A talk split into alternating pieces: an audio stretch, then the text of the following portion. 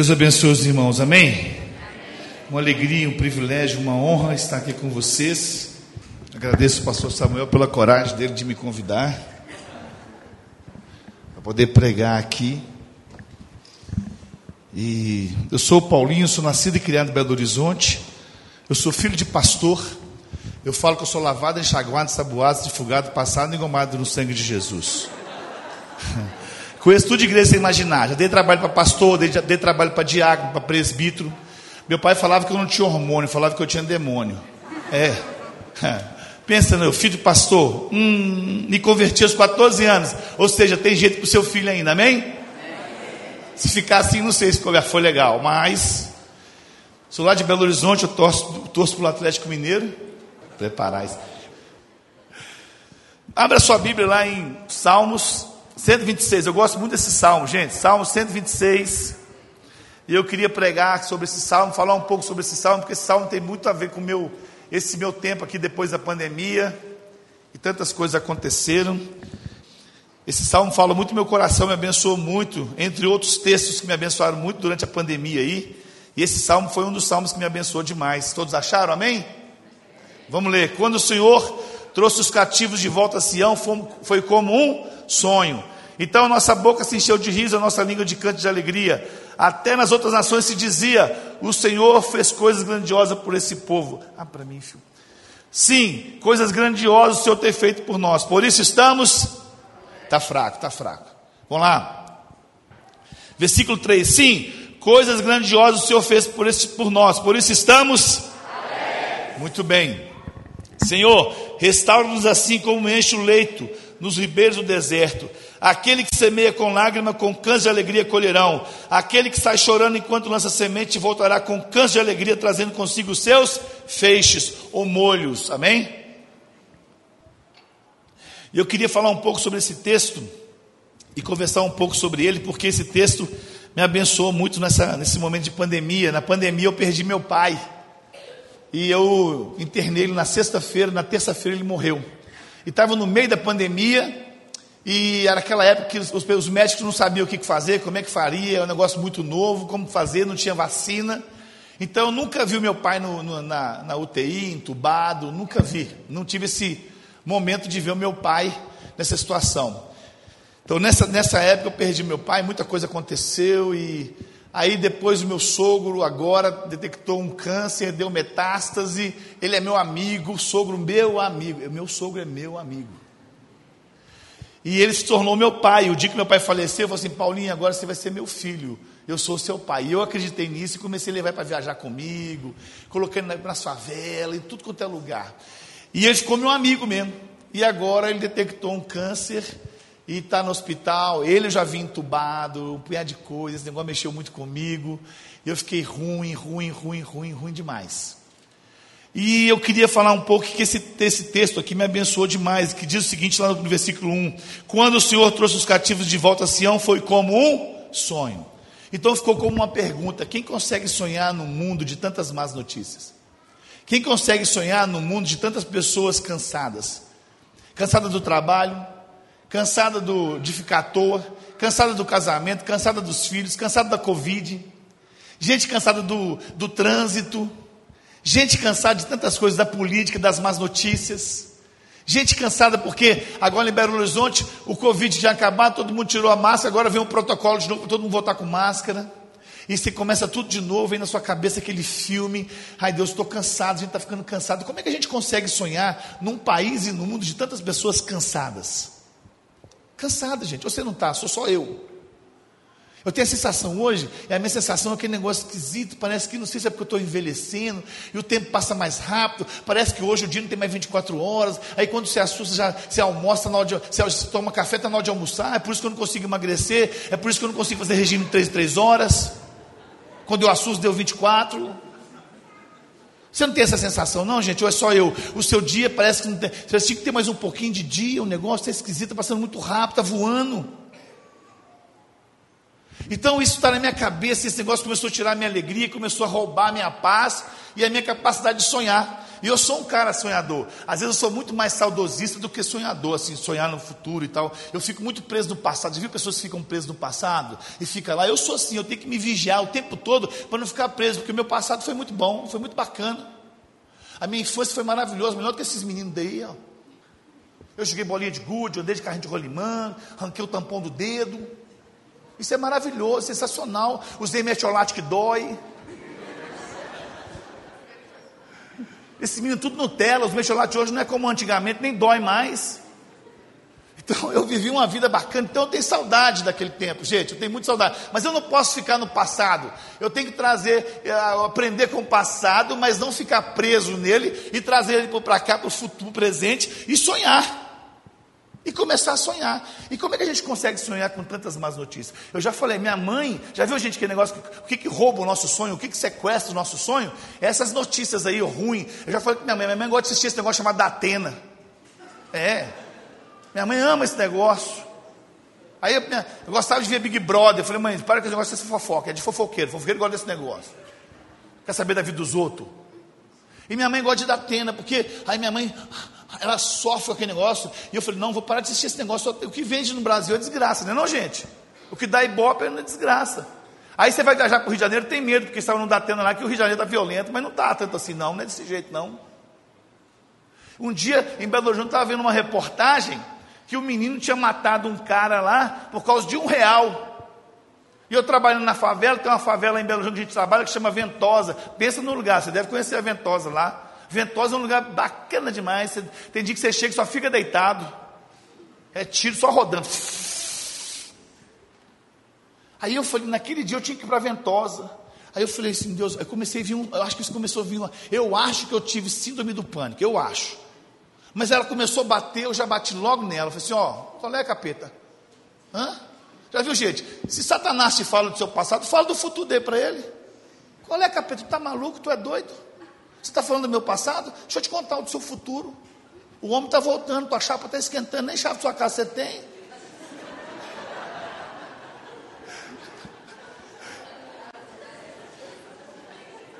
Quero trazer a memória que me traz esperança, amém, gente? Amém. Então comecei a fazer, é um exercício, amém, gente?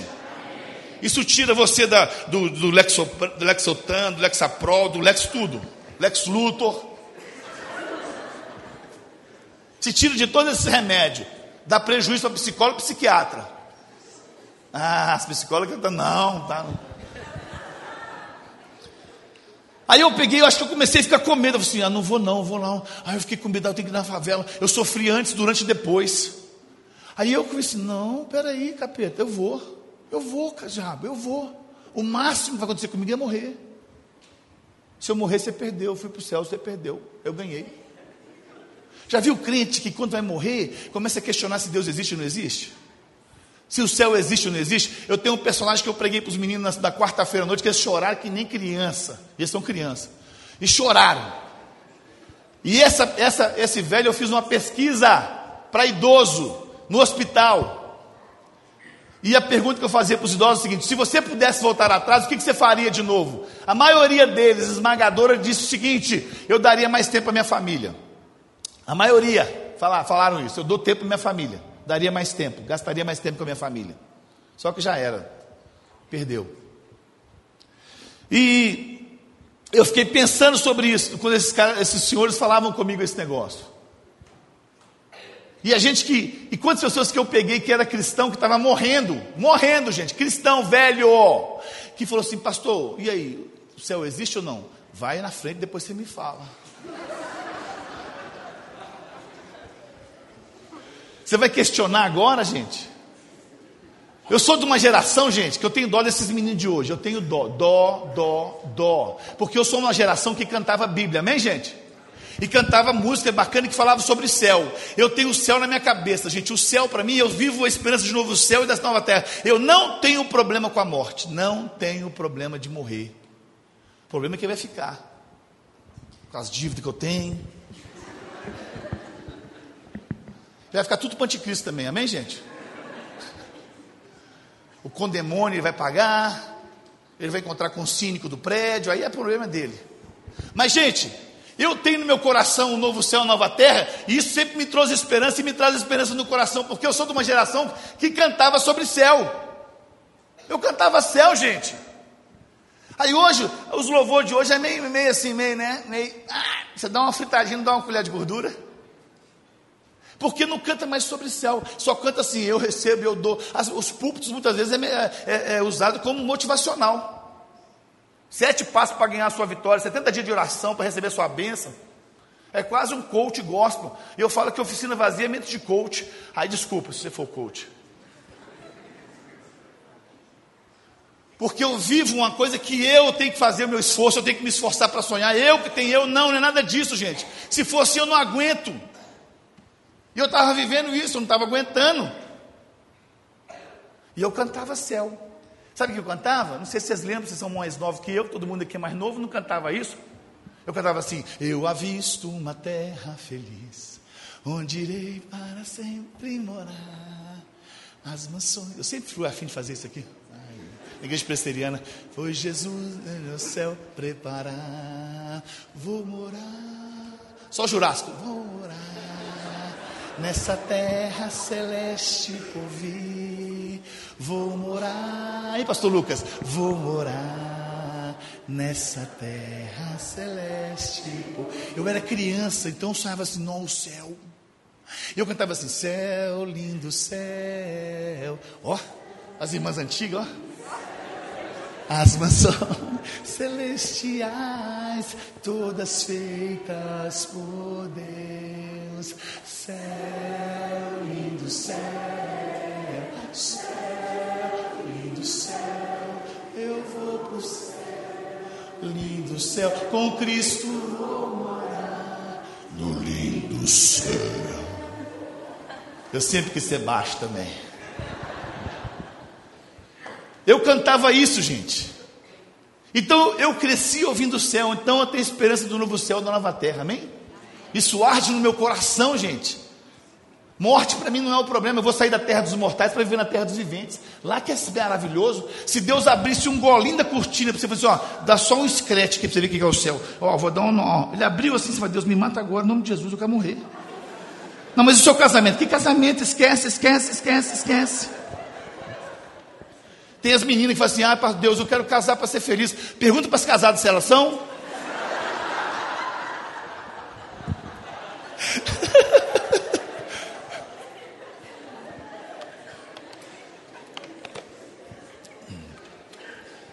Vocês são solteiros, tem que se aconselhar com as casadas aí. Felicidade sonhar não tem nada a ver com aqui na terra. Você sabia que sonhar também é uma decisão? Entregar a vida para Jesus é uma decisão. Ah, eu, eu, quando eu era criança, eu falava assim: eu, eu, era, eu aceitei Jesus, aí fui na frente, o pastor ficava, você tem que batizar. Eu falei, não estou sentindo. Ó. E o dia o cara falou assim: o batismo não é sentimento, não, é obediência. Se crer e for batizado, será salvo. Aí eu, hã? É. Eu achava que era decisão, é obediência. Então, gente, como é que eu vou sonhar? Como é que eu vou sonhar? Como é que eu vou fazer para poder sonhar? Aí lá em Mateus capítulo 11, versículo, versículo em diante, Deus fala assim, ó. Vinde a mim, é um convite de Jesus. Vinde a mim todos vós que estáis can e sobrecarregado eu vos aliviar. Tomai sobre vós o meu jugo aprendei de mim que sou manso e de coração encontrei descanso para vossas. Que o meu fardo é leve, meu jugo é ah, não vai ter jeito não, filho. Vai ter jeito não. Vai ter. Não, filha.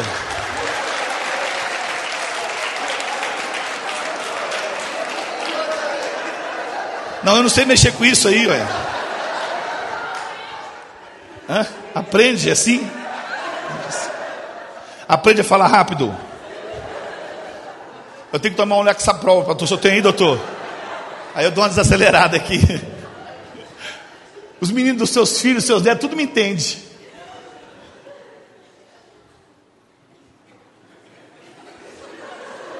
Ela era surda, não é? Tá, vamos embora. 100%? Te amo.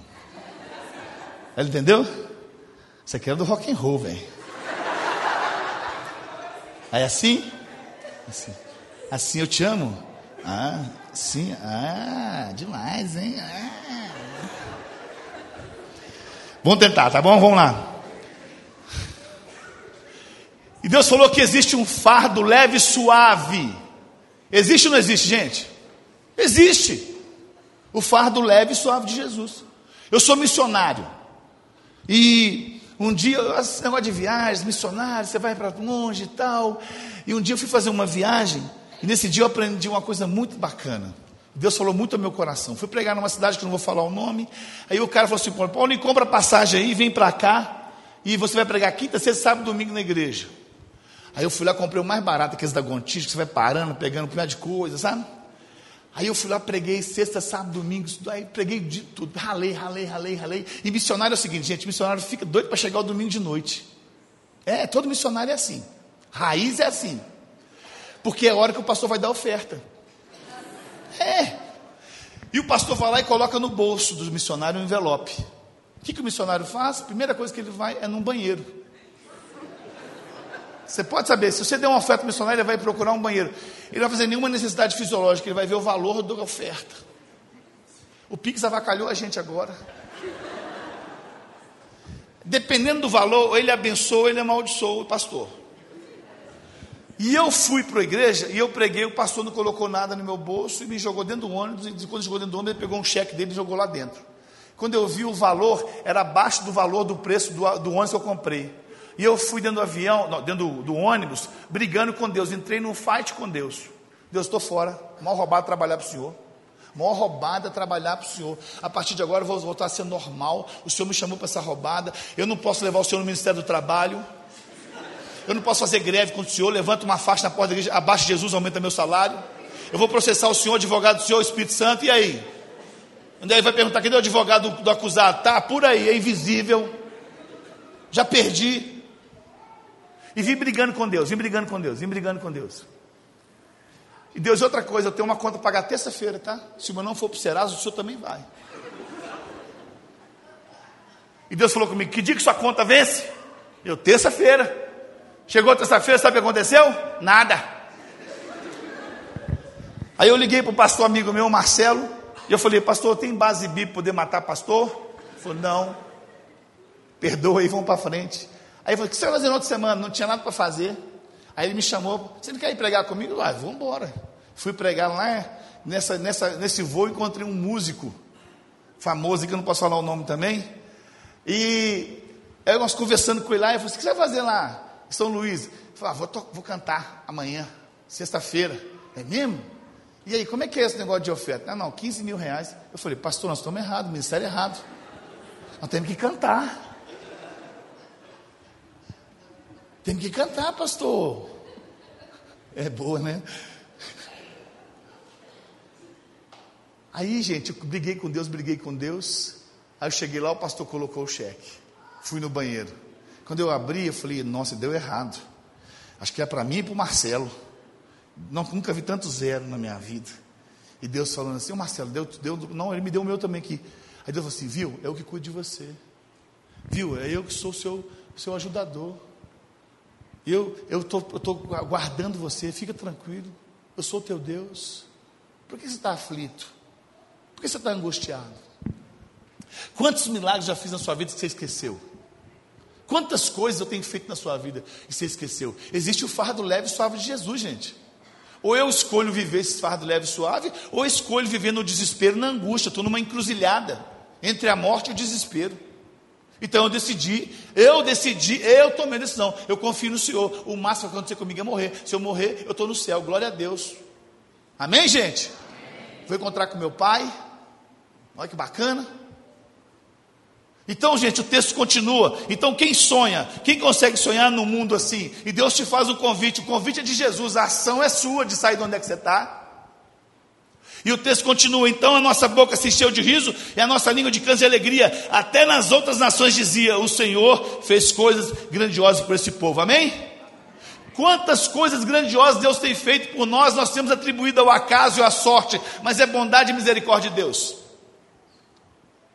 Então vamos trazer a nossa cabeça aqui, gente, o que pode nos dar esperança. Vão encher a nossa mente de esperança, de alegria. Vamos fazer esse exercício aqui. E eu lembro de uma outra música, quando eu lembro desse texto aqui, eu lembro de uma outra música que a gente cantava também muitos anos atrás. A gente cantava assim: quantas bênçãos, quantas, quantas são recebidas na divina mão, um dizendo-as todas de uma vez, é de ver surpreso quanto Deus já. Pastor Lucas, se a gente começar a numerar quantas bênçãos Deus tem feito por nós até aqui, a gente vai ficar surpreso. Então vamos trazer nossa memória, gente. O que pode dar esperança para nós que Deus tem cuidado de nós, tem cuidado de você. E a gente às vezes esquece quantos momentos difíceis você viveu na vida e você falou assim: esse momento aqui é o mais difícil da minha vida. Aí resolveu, Deus abençoou, resolveu. Você não sabe como, mas Deus resolveu. Aí hoje está vivendo um problema, você esquece que Deus resolveu lá. E por que, que esse aqui é maior do que aquele lá? Porque isso aqui é agora, é o presente. Então você começa a esquecer o que Deus tem feito, Deus tem guardado, Deus tem te abençoado, tem cuidado da sua família. E a gente esquece, então vamos trazer a memória. Então eu quero trazer o primeiro milagre de Jesus. Qual que foi? João capítulo 2. Foi, uma, foi o primeiro milagre de Jesus e foi um milagre discreto. E quando Jesus faz milagres discretos na nossa vida, gente, e nós atribuímos isso ao acaso e à sorte, mas é bondade e misericórdia de Deus. Foi Jesus convidado para um casamento. Lá em, em Salmo 118, diz o seguinte: 118, versículo 7. O Senhor está comigo entre aqueles que me ajudam. O Senhor está comigo entre aqueles que me ajudam. O estranho me ajuda, sim ou não? Sim, ajuda. Quantos estranhos já te ajudou? O Senhor está nesse. Se um estranho te ajudar, Jesus está nesse negócio. Amém, gente? Porque o Senhor falou assim: o Senhor, o salmista, o Senhor está comigo entre aqueles que me ajudam. Então, quando o estranho te ajuda, o Senhor está nesse negócio. O conhecido te ajuda, sim ou não? Jesus está nesse negócio. O parente te ajuda, sim ou não? Mais ou menos. Agora, quando o parente ajudar, Jesus está nesse negócio mesmo. Qualquer ajuda que você tiver, qualquer ajuda que você tem, o Senhor está comigo entre aqueles que me ajudam. Jesus foi convidado para um casamento, gente. Não está na Bíblia, não, mas está na minha cabeça. Fico pensando assim, imaginando a cena. Eu já falei com os meninos lá, lá no acampamento. Quando você for pregar uma mensagem, se você for pregar numa célula, no PG, no, no, na mitocôndrias, no, sei lá o que for. Quando você for pregar, use esse exercício, prestar atenção nos detalhes, imaginar a cena e fazer pergunta para o texto. Porque a gente começa a imaginar a cena. Jesus foi convidado para um casamento. Melhor pessoa para se convidar para o seu casamento, para a sua vida é Jesus, amém? E Jesus é convidado para uma festa, eu fico imaginando Jesus recebendo um convite. Não, não sei se eu vou. Eu não vim aqui para isso, para festa, esse negócio. Eu vim para sofrer, para padecer, para morrer. Mas eu acho que eu vou dar uma chegadinha lá. Dar uma relaxada. Comer uma empadinha, uma coxinha. Tomar um ponche. Os velhos lembram de ponche, né, gente? Eu lembro de ponche, gente. Eu, eu aprendi aquele versículo, sabe, da Bíblia. Você sabe como é que era o ponche? Era um que susto, né? E tinha umas maçãs flutuando, não tinha? Aquele versículo, retém o que é bom e lançar fora o que é mal, eu aprendi no ponche. Eu tirava as maçãs e deixava o que susto para lá. E Jesus resolveu nesse casamento. Jesus chega nesse casamento lá e ele está lá curtindo com os discípulos no casamento, de repente, e Jesus chega no casamento, eu imagino Jesus chegando no casamento, e ele sentando atrás de umas pilastras assim, porque tem gente que não pode ver Jesus, né não? E não pode ver pastor também. E Jesus estava lá, a mãe dele chega e fala assim: Jesus, o vinho acabou. Ele fala: mulher, que tem eu contigo? O que, que tem eu com essa festa? Eu vim para curtir, para relaxar. Mas Jesus sabia que todo mundo, Maria sabia que todo mundo que vai até Jesus volta de mão vazia, amém? Amém, gente? Amém? amém? Só que a gente entende texto bíblico errado, não é não? A gente, quando estou com um problema, eu começo a fazer um mantra gospel em Salmo 23. Não é não? O Senhor é meu pastor, não faltará, o Senhor é meu pastor, não faltará. O Senhor é meu pastor, não faltará. Até canta, o Senhor é o meu pastor e nada me faltará. Entenda esse, esse versículo direito. O Senhor é meu pastor e nada me faltar. Não vai faltar amor, paz, alegria, bondade, dificuldade, tristeza, dor sofrimento. Nada vai te faltar. Amém, gente? Porque ainda que eu ande pelo vale da sombra da morte. A gente pega aquele texto, bater a usar, buscar e acharei, pedir a se usar. Aí eu pergunto assim: toda porta que você bate abre? Você fala não, mas abre. Tem que abrir. Toda porta que você bate tem que abrir, porque Deus falou assim: batei, olha a afirmativa, e abrir se vos ah, só que o nosso problema é o seguinte: a gente só sabe relacionar com sim, então esse versículo não tem sentido. Você bate na porta, se Deus falar não, você fala assim: Deus não abriu. Abriu. Não também é resposta. Você bateu lá, toque, toque, toque. Deus abriu e falou: Não, fechou. Amém, gente? Respondeu ou não respondeu? O Paulo Júnior falou uma muito bacana que eu amo, essa eu amo do meu coração. Eu devia ter pensado dessa, mas não pensei. Já sabe quando você fala assim, que Jesus falava assim, ó, o meu pai trabalha até hoje. Lembra dessa, gente? Meu pai trabalha até hoje, certo? O que eu faço, eu faço porque eu vi meu pai fazendo. E toda vez que a gente atribui esse texto, a gente atribui ao pai espiritual, Deus, o Todo-Poderoso. Mas em José? José também é pai de Jesus aqui na terra e ele estava trabalhando. Ele era carpinteiro, ele fazia o quê? Quando eu falo que José fazia carpinteiro, o que você imagina Jesus fazendo, gente? Fazendo o quê? Hã? Fala, gente, fala casa, mesa, móveis, que mais? Telhado. Não, gente, ele não fazia nada disso. Isso é marceneiro, carpinteiro mexe com outra coisa. Marceneiro mexe com estrutura. A gente quer ocupar mais Deus ocupando lugares na nossa casa, porque nós somos casa lugar de Deus. Eu quero mais Deus fazendo os móveis para mim do que mexendo na minha estrutura. Ou você quer um Deus que se ocupa ocupando lugares da sua vida, ou você quer um Deus que trabalha nas suas estruturas?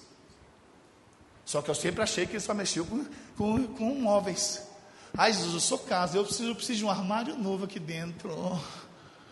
Aí faz um cafuné, Deus me dá um carro novo. Coloca um móvelzinho aqui. O problema é esse, que Deus não trabalha com ocupar lugares, Ele trabalha com estrutura. Então a gente não entende Bíblia direito, a gente lê Bíblia de acordo com o nosso próprio prazer, bel prazer. E Maria chega até Jesus e fala assim: Jesus, o vinho acabou. Ele fala: Ô oh, mulher, que tenho contigo? Mas aí Jesus, Jesus falou assim, a mulher Maria falou assim: Ô, oh, faça tudo que ele mandar. Aí Jesus vai lá e fala com os garçons assim: enche as talhas de água. Eu fico imaginando os garçons enchendo as talhas de água. Não está na Bíblia, não está na minha cabeça. Eles enchendo lá. Ô, oh, o que, que acabou? Acabou o vinho aí que nós estamos colocando aqui? Água. Uai, nós vamos levar esse negócio lá para o mestre sala, ele vai mandar a gente embora, ficar bravo com a gente, vai levar água para ele lá? Vai, vai dar problema, ele vai mandar a gente embora. Uai, a gente fala que foi o filho da Maria que mandou, uai. o problema é dele. Manda quem pode, obedece quem tem juízo. O nosso alfabeto é ABCD, amém, gente? O de Jesus é obedecer. Amém? Obedece, você não está entendendo? Obedece. Alô, os meninos, alô, obedece. Seu filho faz assim, ó, alô.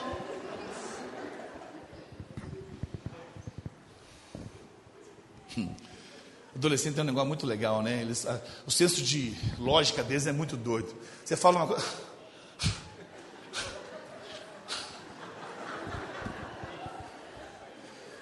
Família, eu vou te matar se você fizer esse cabelo, eu vou rapar essa cabeça sua.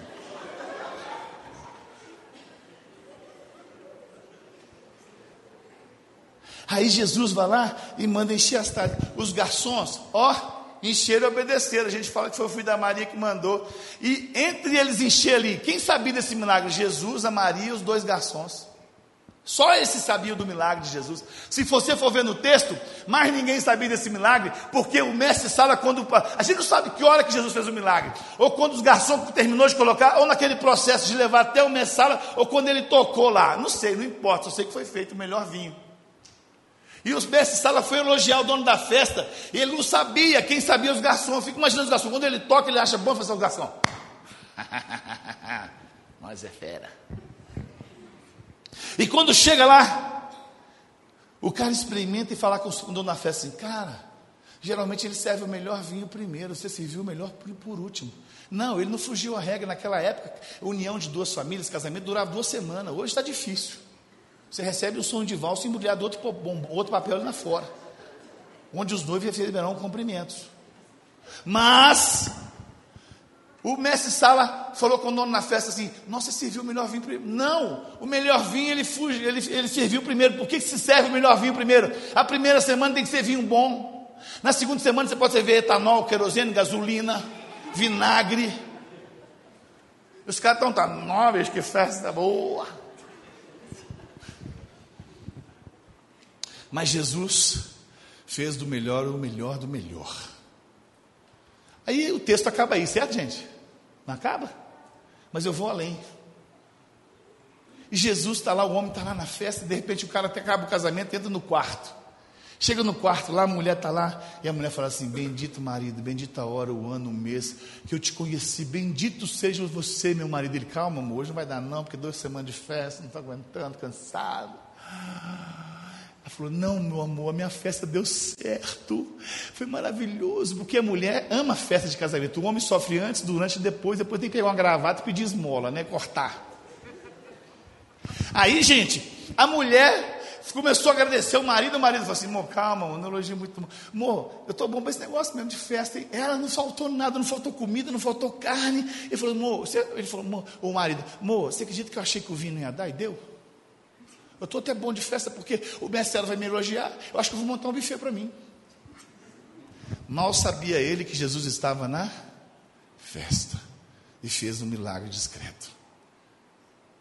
Quantos milagres discretos Jesus tem feito na sua vida, você atribuiu a casa e a sorte, mas é bondade e misericórdia de Deus.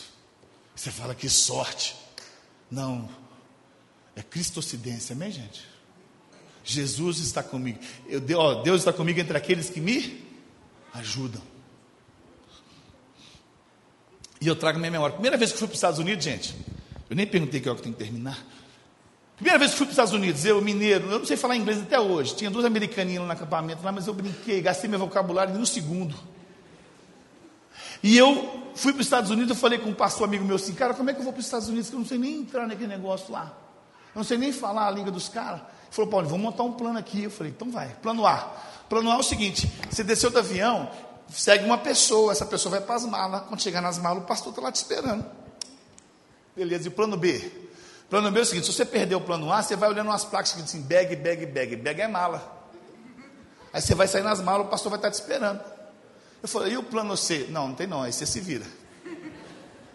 E eu fui, 12 horas, desce Nova York, eu não sei. Fui seguir uma senhorinha mais idosa, porque ela anda mais devagar. E eu acho que ela não foi no banheiro. A primeira coisa que ela entrou foi no banheiro. Acabou o plano A, eu fui no plano B, bag, bag, bag, bag. Cheguei num saguão, 4 horas da manhã, enorme.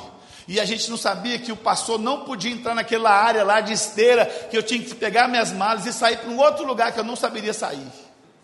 E eu falei assim: vou ficar aqui, daqui ninguém me tira. Eu vou fazer o filme O Terminal 2 comigo.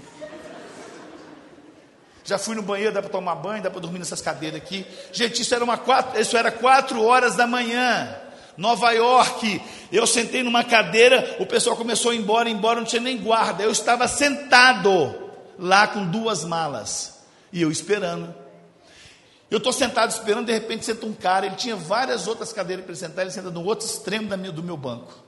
E ele estava falando no telefone, e eu estava entendendo tudo que ele estava falando. Eu falei, Deus ligou a tecla SAP.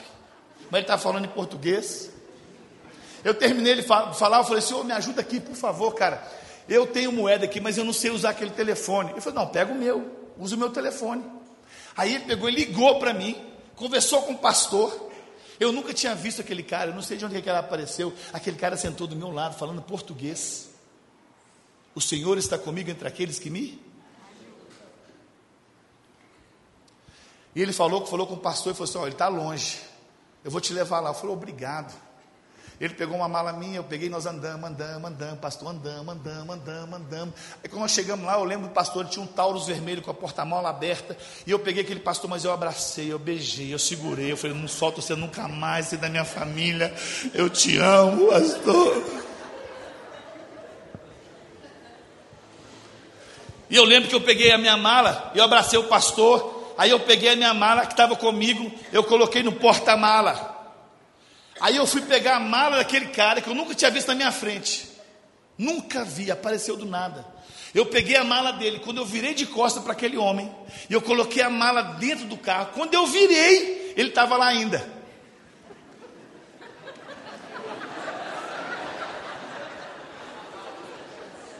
Vocês acharam que ele foi abduzido, né? Ia ser a primeira igreja presbiteriana pentecostal do Brasil. Glória a Deus! Então não era anjo, Paulinho, era anjo. Era anjo de carne e osso. Amém, gente? O Senhor está comigo entre aqueles que me ajudam. Eu tenho tantas coisas. O meu filho, meu filho, quando nasceu, aí o médico falou assim: vai fazer o teste do pezinho. Aí eu falei com a minha esposa assim: vamos fazer na prefeitura que é mais barato. Esse negócio, esse negócio é bobeira. Vamos fazer lá que estava tá de boa. Ela falou, não, mãe assim, né? Não, vamos fazer particular, que lá é o melhor do que a prefeitura. Lá não falha.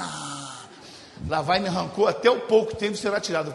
Eu perdi 270 conto no exame de pezinho. Chegou o exame lá em casa, eu estava na igreja, era dos pastores da igreja presbiteriana de presente prudente. Aí eu estava lá, o telefone tocou, ela chorando, Melda pra cá, que deu alteração no exame do menino. Aí nós chegamos lá, ele estava com, deu, detectou Chagas, doença de Chagas. E eu falei assim, uai, Chagas eu conheço, é o barbeiro lá, né, o negócio lá, Minas tem muito esse negócio. Aí nós fomos para o médico, chegou no médico, essa mulher estava chorando, tão desidratada que estava chorando. E o médico falou uma coisa que não deve falar para mulher nenhuma, doutor Marco, não fala isso para as mulheres. Aí detectou Chagas e falou assim: ó, eu não vou contar agora o que, que é Chagas. Refaça o exame. Mulher, se você ouve isso de um médico, uma mulher 100% alfa, mulher, o que, que ela faria? Ela vai para onde? Para o Google. E essa mulher viu o que, que é Chagas. Essa mulher chorava, e chorava, e desidratava de chorar. Ela pegou assim: Eu vou te falar o que é chaga. Não me conta, eu não quero saber. Aí eu falei o seguinte: Eu quero a paz do ignorante, mas eu não quero a ditadura do conhecimento. Amém, gente? Se lá sabe que onde vocês vão viajar, tem que esse cara carpina o, mato, aí você fala assim, coitado, olha a casinha dele, coitado. Ah, não tem nem luz. Não, esse que é feliz, coitado é você. Porque ele morre de Covid, acha que é gripe. Ele não sabe o que é assalto, ele não sabe o que é presidente, ele não sabe quem é o prefeito da cidade, ele não sabe quem é nada. Esse cara é feliz, feliz.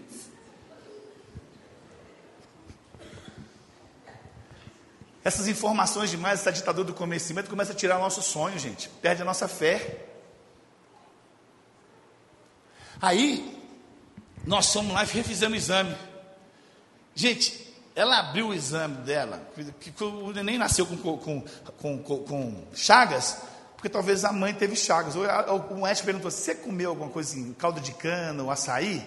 E ela tinha comido açaí. Aí o demônio já piorou o negócio mesmo. Aí, gente, quando ela abriu o exame, os dois negativos, e eu orei a semana toda. Aí ela falou assim: Olha, deu negativo, os médicos erraram, o exame errou. Eu falei: Errou não, acertou. Você quis no mais caro, eu queria no mais barato. Você falou que o cara não erra. Então agora você falar que o cara errou? Não, errou não, Deus curou. Amém, gente? Por que, que o exame errou, que era o mais caro, e Deus não pode curar, não? Quantas pessoas vão chegar diante de Deus e eu falo assim, ó, ô Deus, aquele negócio aconteceu comigo, você saiu com dor de cabeça?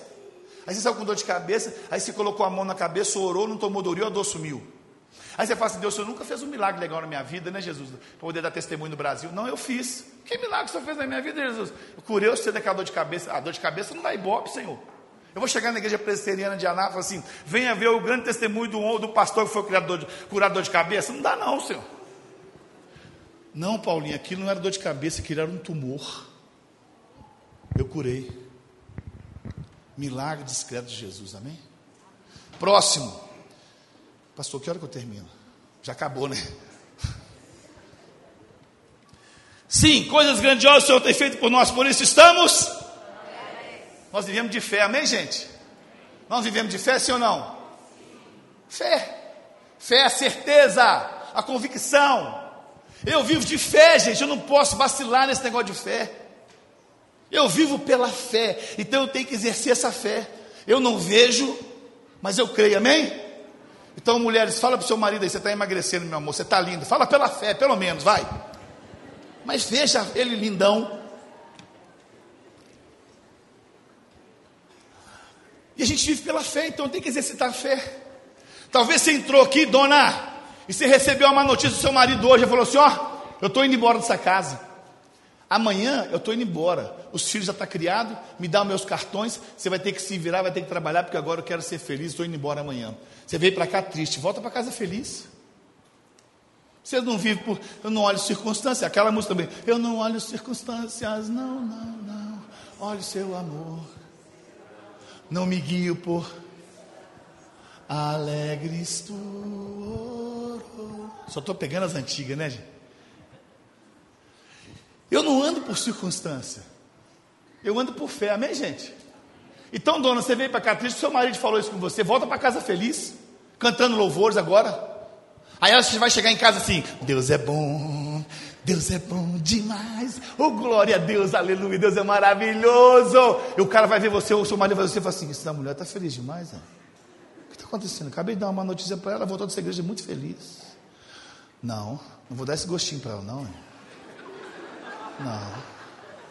Aqui, ó. Vou separar mais não. Você fala, não, separa, não vou. Toma o cartão de volta. Vai no shopping amanhã. E eu vou nessa igreja domingo. Quer saber o que está acontecendo nessa igreja lá? Vou me converter, vou virar diácono e presbítero, tá bom? Eu ando por fé, amém, gente? Amém, gente? Eu ando, eu não vejo, mas eu creio. Então eu tenho que ter dias alegres.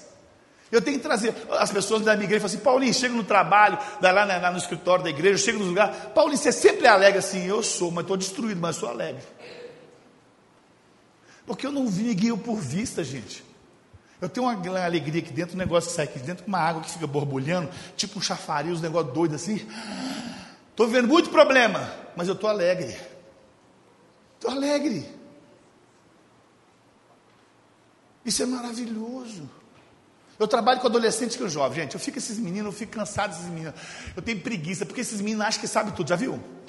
Esses meninos acham que sabem tudo. 17 anos não sabe nada, não sabe. Ou, oh, ou, oh, você não sabe nada, filho, da vida. Eu estava no acampamento, perguntei para a menina assim: Você sabe quanto é que custa a compra do mês da sua casa? Ah, não. E a conta de luz, quanto tem internet? Também não. Sabe quanto que custa o seu uniforme, a sua, a sua escola, do ano todo? Não sei, então, você não sabe nada.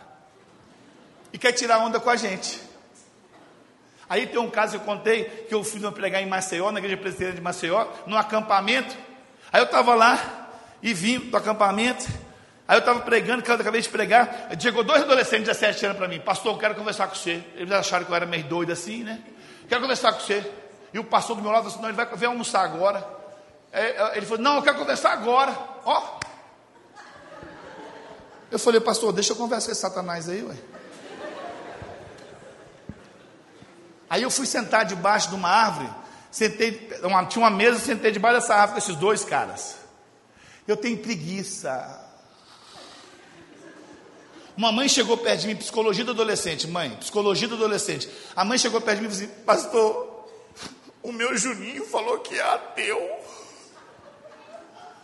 E chorava, e chorava. Eu criei esse menino na igreja, na escola, nos frozinhos de Jesus. E agora ele fala que é ateu e chorava, chorava. Eu falei, dona, para de chorar. Por que, pastor? Para, esse menino está brincando com a senhora, esse menino não é ateu, nem sabe que é ateu. Até para ser ateu ele é ruim. Mas, pastor, ele falou, para. Ele está te, ele tá te, ele tá te enganando. Vai lá e fala com ele que Deus também é ateu. Ela, ah, Deus é ateu, pastor? É, ele vai acreditar em quem?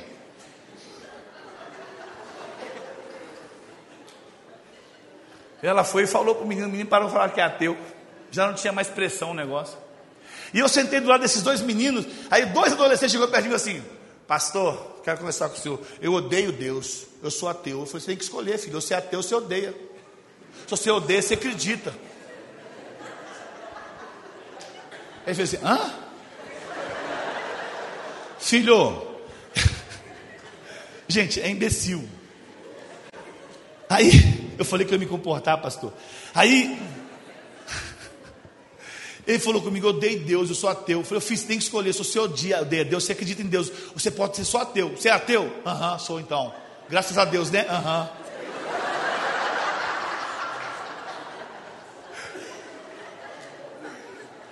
Aí eles fizeram para mim aquela pergunta, as perguntas as mais idiotas que eu respondo todo dia na faculdade. Aí ele falou assim: se Deus é amor, por que, que existe tanta maldade no mundo? Eu falei, eu vou matar esses meninos porque eu quero almoçar. Aí eu falei para ele assim, filho, a pergunta está sendo formulada errado. Ele, hã? Filho, a pergunta não é se Deus é amor, por que, que existe maldade no mundo? Não. A pergunta é, a colocação é, Deus é, ó, por que, que Deus, Deus é amor, por que, que existe tanta maldade? Aí eu falei para ele, a maldade existe porque Deus é amor. Ele, hã? É, filho, para. A pergunta não é se Deus é amor porque existe maldade. Não, a maldade existe porque Deus é amor. Porque se Deus fosse acabar com a maldade, você seria o primeiro a morrer.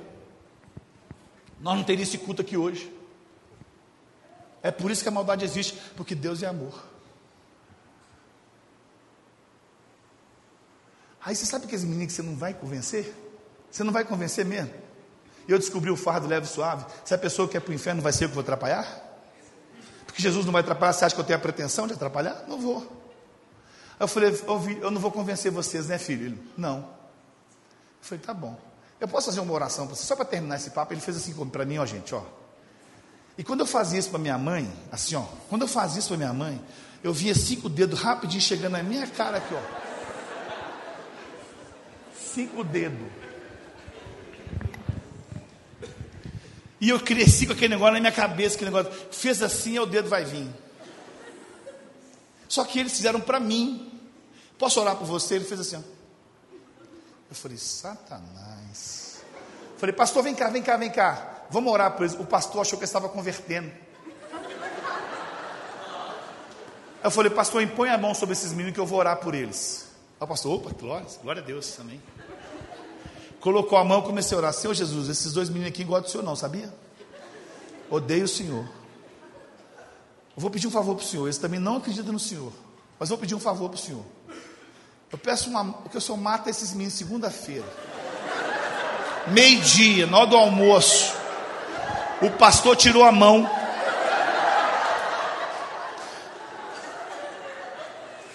Os meninos iam morrer por causa do pastor. Por causa da fé do pastor. Eu falei, pastor, põe a mão. E o pastor voltou com a mão assim, meio sem jeito. O pastor tinha muita fé. Aí. E ele colocou a mão, eu continuei orando. Deus, que esse menino tenha uma morte rápida, que morra rápido, em nome de Jesus. E eu oro assim, crendo no teu poder, na tua manifestação, isso vai acontecer, esteja feito e decretado agora no nome de Jesus. Amém. O moleque virou para mim e falou comigo assim: Então quer dizer que se eu não morrer segunda-feira, Deus não existe? Eu falei: É. Se você não morrer segunda-feira, Deus não existe. Mas se você morrer, você não vai saber. Gente, eu não tenho que convencer o homem do justiça do pecado do juiz, certo? Eu não sou Espírito Santo. É juntar brasa. Sabe o que é juntar brasa na cabeça da pessoa? A pessoa perde sono, tem refluxo, tem apneia, não dorme mais. O olho fica roxo. Você deu para ele o direito da dúvida. Direito da dúvida. Aí eu fui almoçar, deixei os meninos lá almocei gostoso e depois, gente, eu depois todo acampamento, eu fiz isso lá no acampamento. O, o, o Fred está ali, eu vou almoçar, eu vou dormir. Eu, não de, eu detesto aconselhamentos. Final do culto, não me procura para aconselhamento nem para oração. Procura o pastor Lucas, que ele é muito bom, eu vejo aqui, ele é muito bom. Todo mundo que eu oro morre, todo mundo que eu aconselho separa. É. Eu não sou bom para esse negócio de aconselhamento. Dá vontade de bater, porque eu vou aconselhar uma hora, eu vou perder meu tempo, você vai fazer tudo ao contrário. É sério, gente, estou falando sério, eu não gosto, eu não sou de aconselhamento. Eu não gosto. Aí eu fui dormir, dormi gostoso. Aí fui jantar. Quando cheguei para jantar, o Paulo passou assim, Paulo e os meninos te procurei na tarde toda, queria te acordar, não deixei. Fez bem, pastor, obrigado. Jantei, fui para o quarto, peguei minha Bíblia e estava indo para o salão. Eu estava entrando no salão lá atrás, os meninos aqui na frente, só eu correndo. Falou, ô pastor, ô pastor, ô pastor. Pastor, desfaz oração, por favor.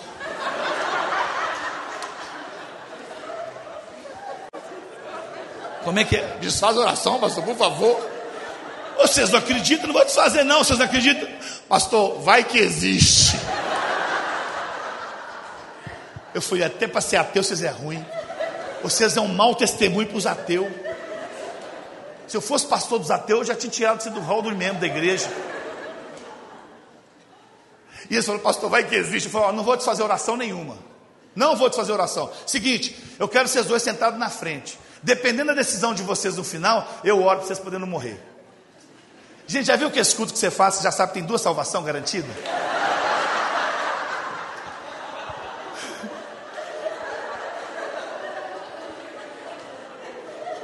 Eu já podia começar, o louvor terminou. Quem quer entregar a vida para Jesus? Eu Mas eu tinha que pregar, senão eles não davam oferta. Aí, eu fui lá e preguei. Você sabe como eu falei assim? Hoje o culto vai ser uma benção. Porque os dois satanás iam converter. Eram os caras mais bandidos do acampamento, gente. É o pavilhão 9. E adolescente só anda em bando, já viu? Eles viram o satanás vindo na frente assim, pô, se esse converter, eu não vou converter, eu vou também, ué. E quando eu fiz o apelo, os meninos já estavam na frente. E eu coloquei a mão na cabeça de um poder orar, e o menino começou a entortar. Manifestou. E o amigo dele fez assim. Hum. Eu falei, você não acredita em Deus, não, e no diabo, você acredita? Não acredito, eu acredito, eu acredito, eu acredito. Gente, a gente fica brincando com a fé, a gente fica com aquele negócio de brincar, colocando e se não for, e se, e se, e se, que não, cara, que se, se uma conjunção condicional, porém, entretanto, todavia, não é se, ah, o ladrão da coisa, se tu és o Messias, não, ele não é se tu és, não, ele é. Amém, gente? Amém. Então eu creio nesse Deus, ou eu creio ou não creio. E para terminar, estou terminando, gente. Você tem que fazer a. Aqueles que semeiam com lágrimas é ponto final, gente. Acaba aqui o texto? Não. Ó, com cantos de alegria colherão seus feixes. Aquele que sai chorando enquanto se lança semente é ponto final, gente? Acaba aqui? Não. Voltará com cantos de alegria trazendo consigo seus molhos, seus feixes. Amém? Lembra de Jairo? A filha de Jairo recebeu um diagnóstico sua filha vai morrer, não tem jeito. O que, que Jairo fez?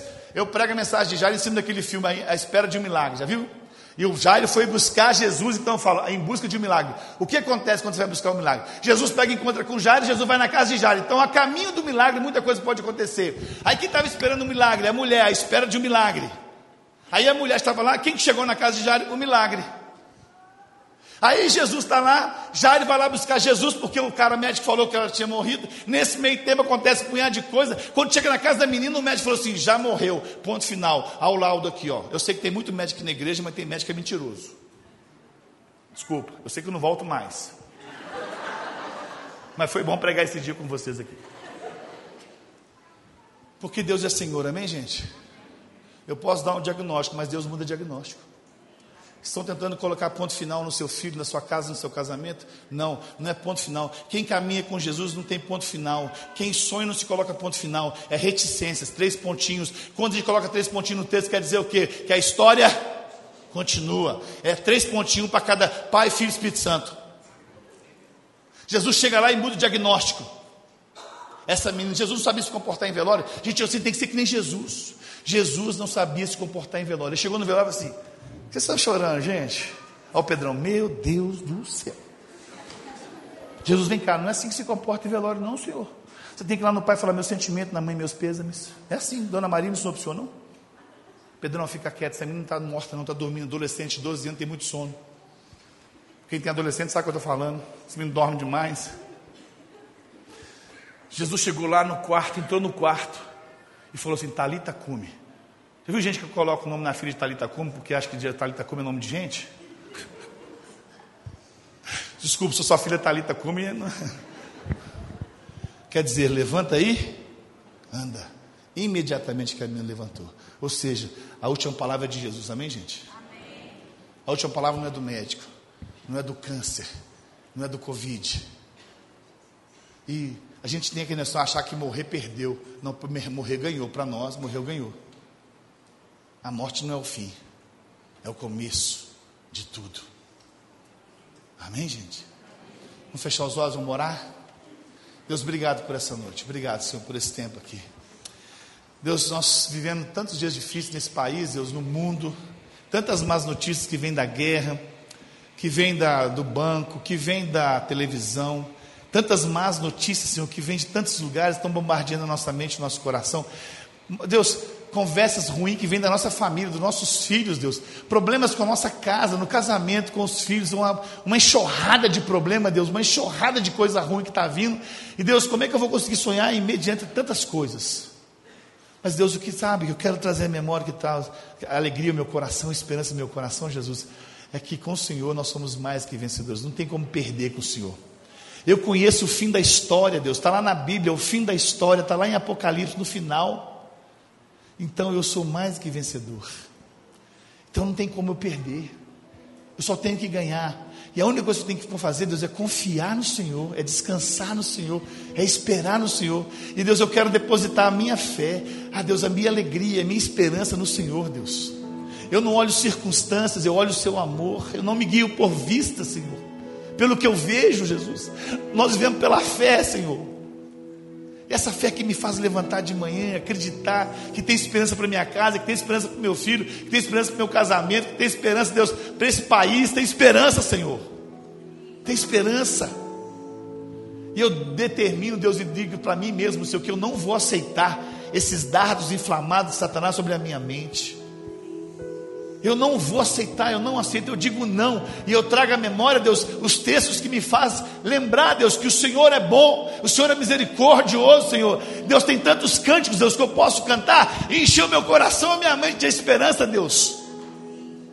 Tem tantos textos bíblicos, Senhor, Deus, que contra a verdade, a mentira, Deus, de Satanás, ela cai por terra, Deus. A tua palavra nos diz, Deus, que eu já fui moço, hoje sou velho, e nunca vi o filho do homem mendigar o pão, promessa do Senhor. Ah, Deus, quantas promessas, eu tenho um para cada dia do ano, Senhor. A tua palavra está cheia de promessas para mim, Deus, cheia de promessas, para encher meu coração de esperança, de entusiasmo, de ânimo, Deus, para viver um dia feliz. Que essa semana, Deus, comece uma semana abençoada para meus irmãos uma semana que eles possam encher o coração dele de esperança. Vem a má notícia, eu falo, Deus, eu confio no Senhor. Os que confiam no Senhor são como os montes de Sião, que não se abala, mas permanece para sempre. Ah, Jesus, essa palavra é forte. Essa palavra destrói o inimigo. Essa palavra destrói o inferno. Essa palavra destrói, Deus, os dados inflamados. Essa palavra me blinda, Senhor. Essa palavra, Deus, deixa o meu coração alegre e esperançoso. Eu posso acordar de manhã cheio de esperança, de alegria, Deus, porque eu vivo pela fé. E essa fé que me empolga, essa fé que me traz alegria, entusiasmo, essa fé que me traz esperança e que me faz sonhar, mesmo aos 80, 90, 120. Obrigado, Senhor, por essa noite. Em nome de Jesus. Amém.